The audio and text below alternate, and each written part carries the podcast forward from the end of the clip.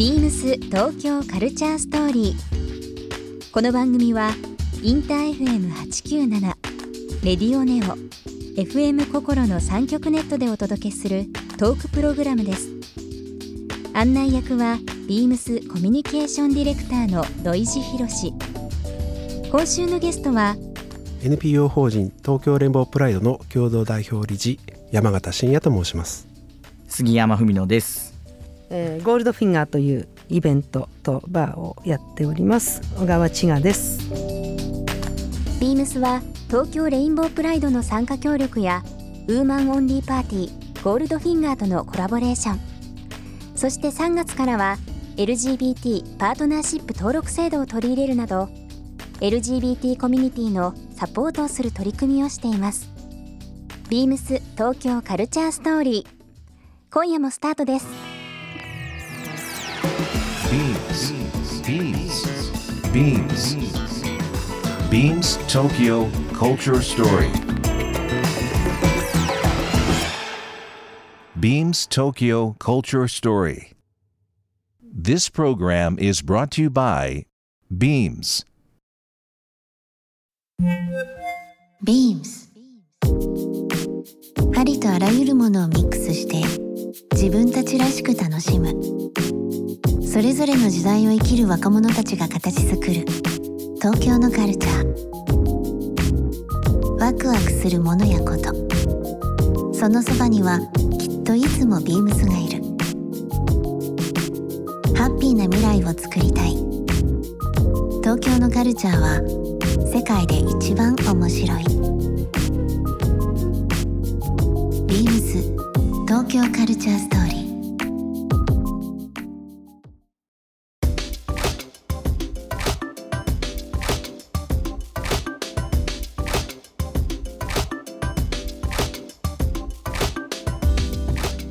えー皆さんこんばんは。ビームスコミュニケーションディレクターの土井地博です。今週はですね初めてになりますかね。あの3名のゲストという形で、えーこの方々をお迎えしております。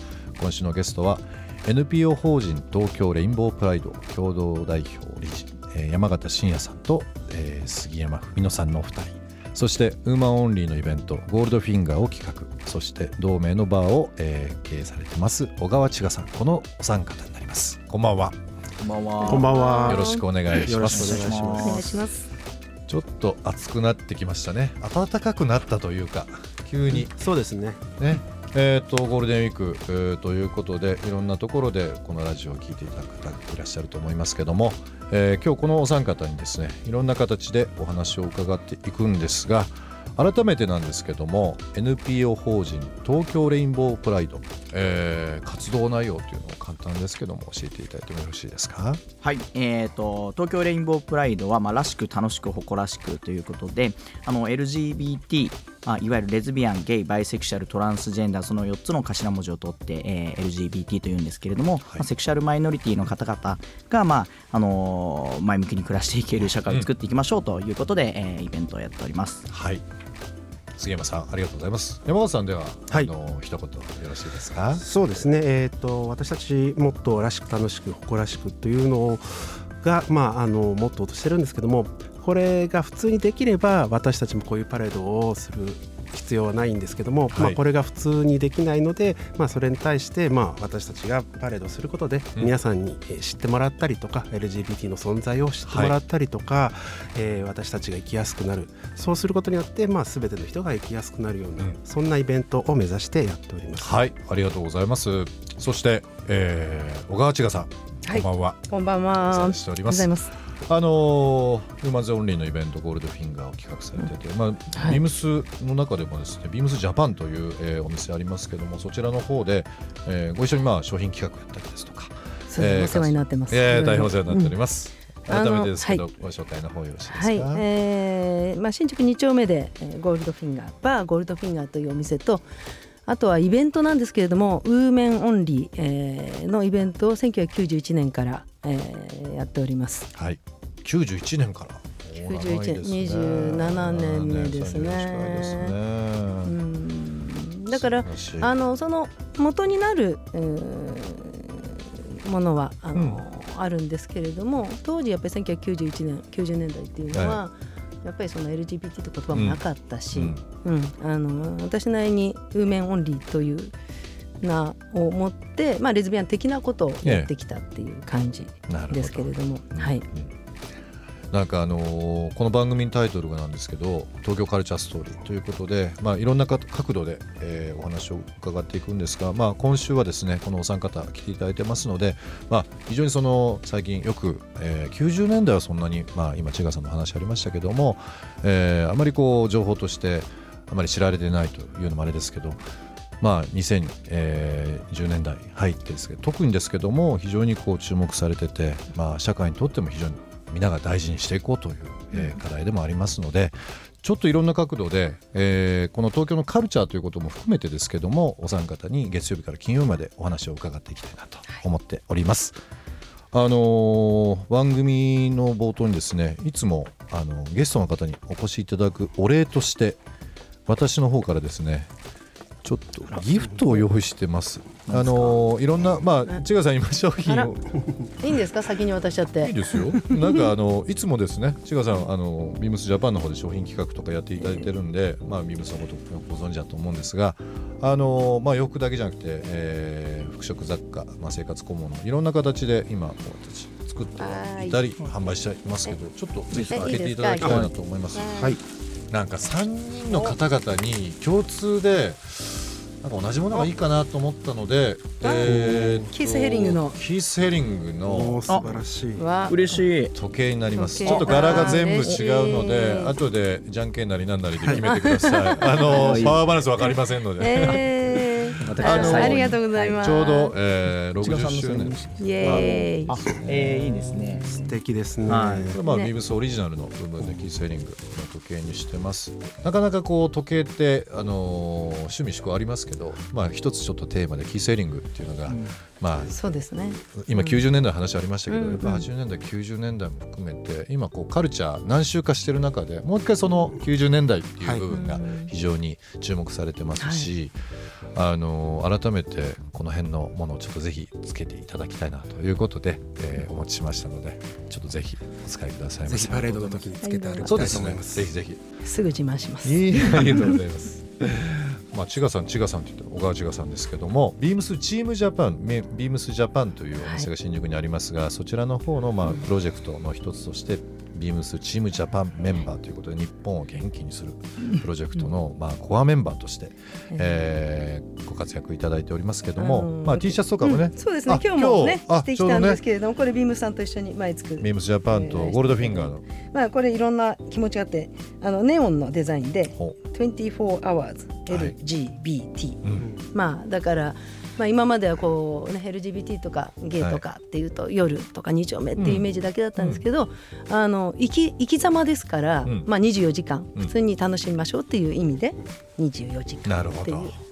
24時間オープンにしてます。あのまあ、私変な話カミングアウトしたことないんですけど、あの全然、まあ、普通だよねってことが言いたいだけですね。はい。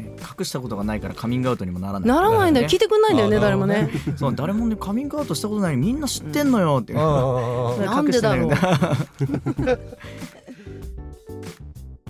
woman only のイベントの、まあ、ゴールドフィンガーがスタートしたのが91年と伺ってます。91年ですね。うんそれね初めスタートした時ゴールドフィンガーって名前もなくて、えうんあのー赤坂にディープというフェティッシュのちっちゃいギャラリーがあったんです。え、はい、赤坂に。赤坂、はいはい。でちっちゃいところでもそこからいろいろあのーやっぱり90年代ってこうアンアングラの宝庫というか、ええええあの面白いことがいっぱいスタート。そこで、多分 DJ エンマくんもそこスタートだしエンマさん。うん、あのベティ・ページのね、ええ。あのバーレスク界のバーレスク界はい。えーうん、ベティ・ページの絵がドーンと大きくあってとにかくコンクリ打ちっぱなしで何にもなくてすごいかっこよくてえちっちゃいとこだったんですけど、ええそこで、あんまり何も考えずあのそのロンドンで体感した梅織のパーティーがかっこいいなと思ってやりたい。誰もやってくれないから、えうん自分で、うん。ええ。あのーちょっと声かけてもらって、ええ。あの本当もうまあ遊びの延長ですよね。このクラブ、まあ、今でいうクラブというようなものだと思うんですけど、うんええ。も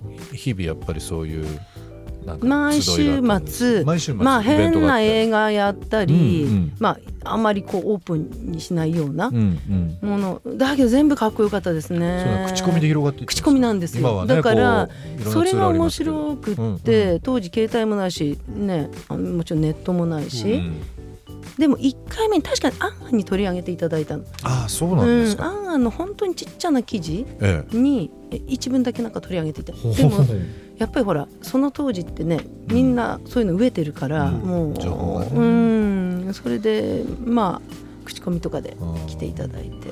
今って本当にまあ、ね、SNS も含みですけどいろんな情報を、まあ、世界中から日本だけじゃなくていろんなコミュニティから得ることできてて、まあ、それはそれで便利なんですけどやっぱり当時90、まあ、これ90年代初頭ですけど90年代ってやっぱりまだポケベル？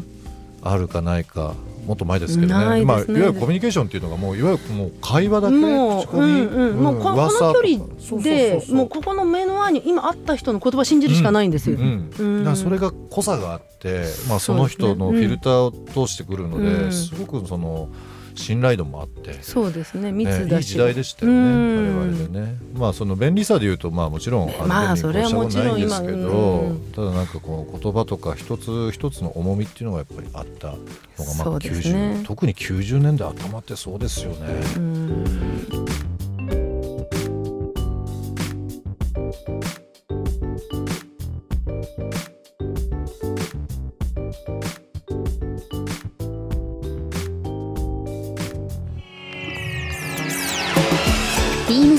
東京カルチャーストーリー。番組では皆様からのメッセージをお待ちしています。メールアドレスは beams897 アットマークインター FM.jp ツイッターはハッシュタグ beams897 ハッシュタグビームス東京カルチャーストーリーをつけてつぶやいてください。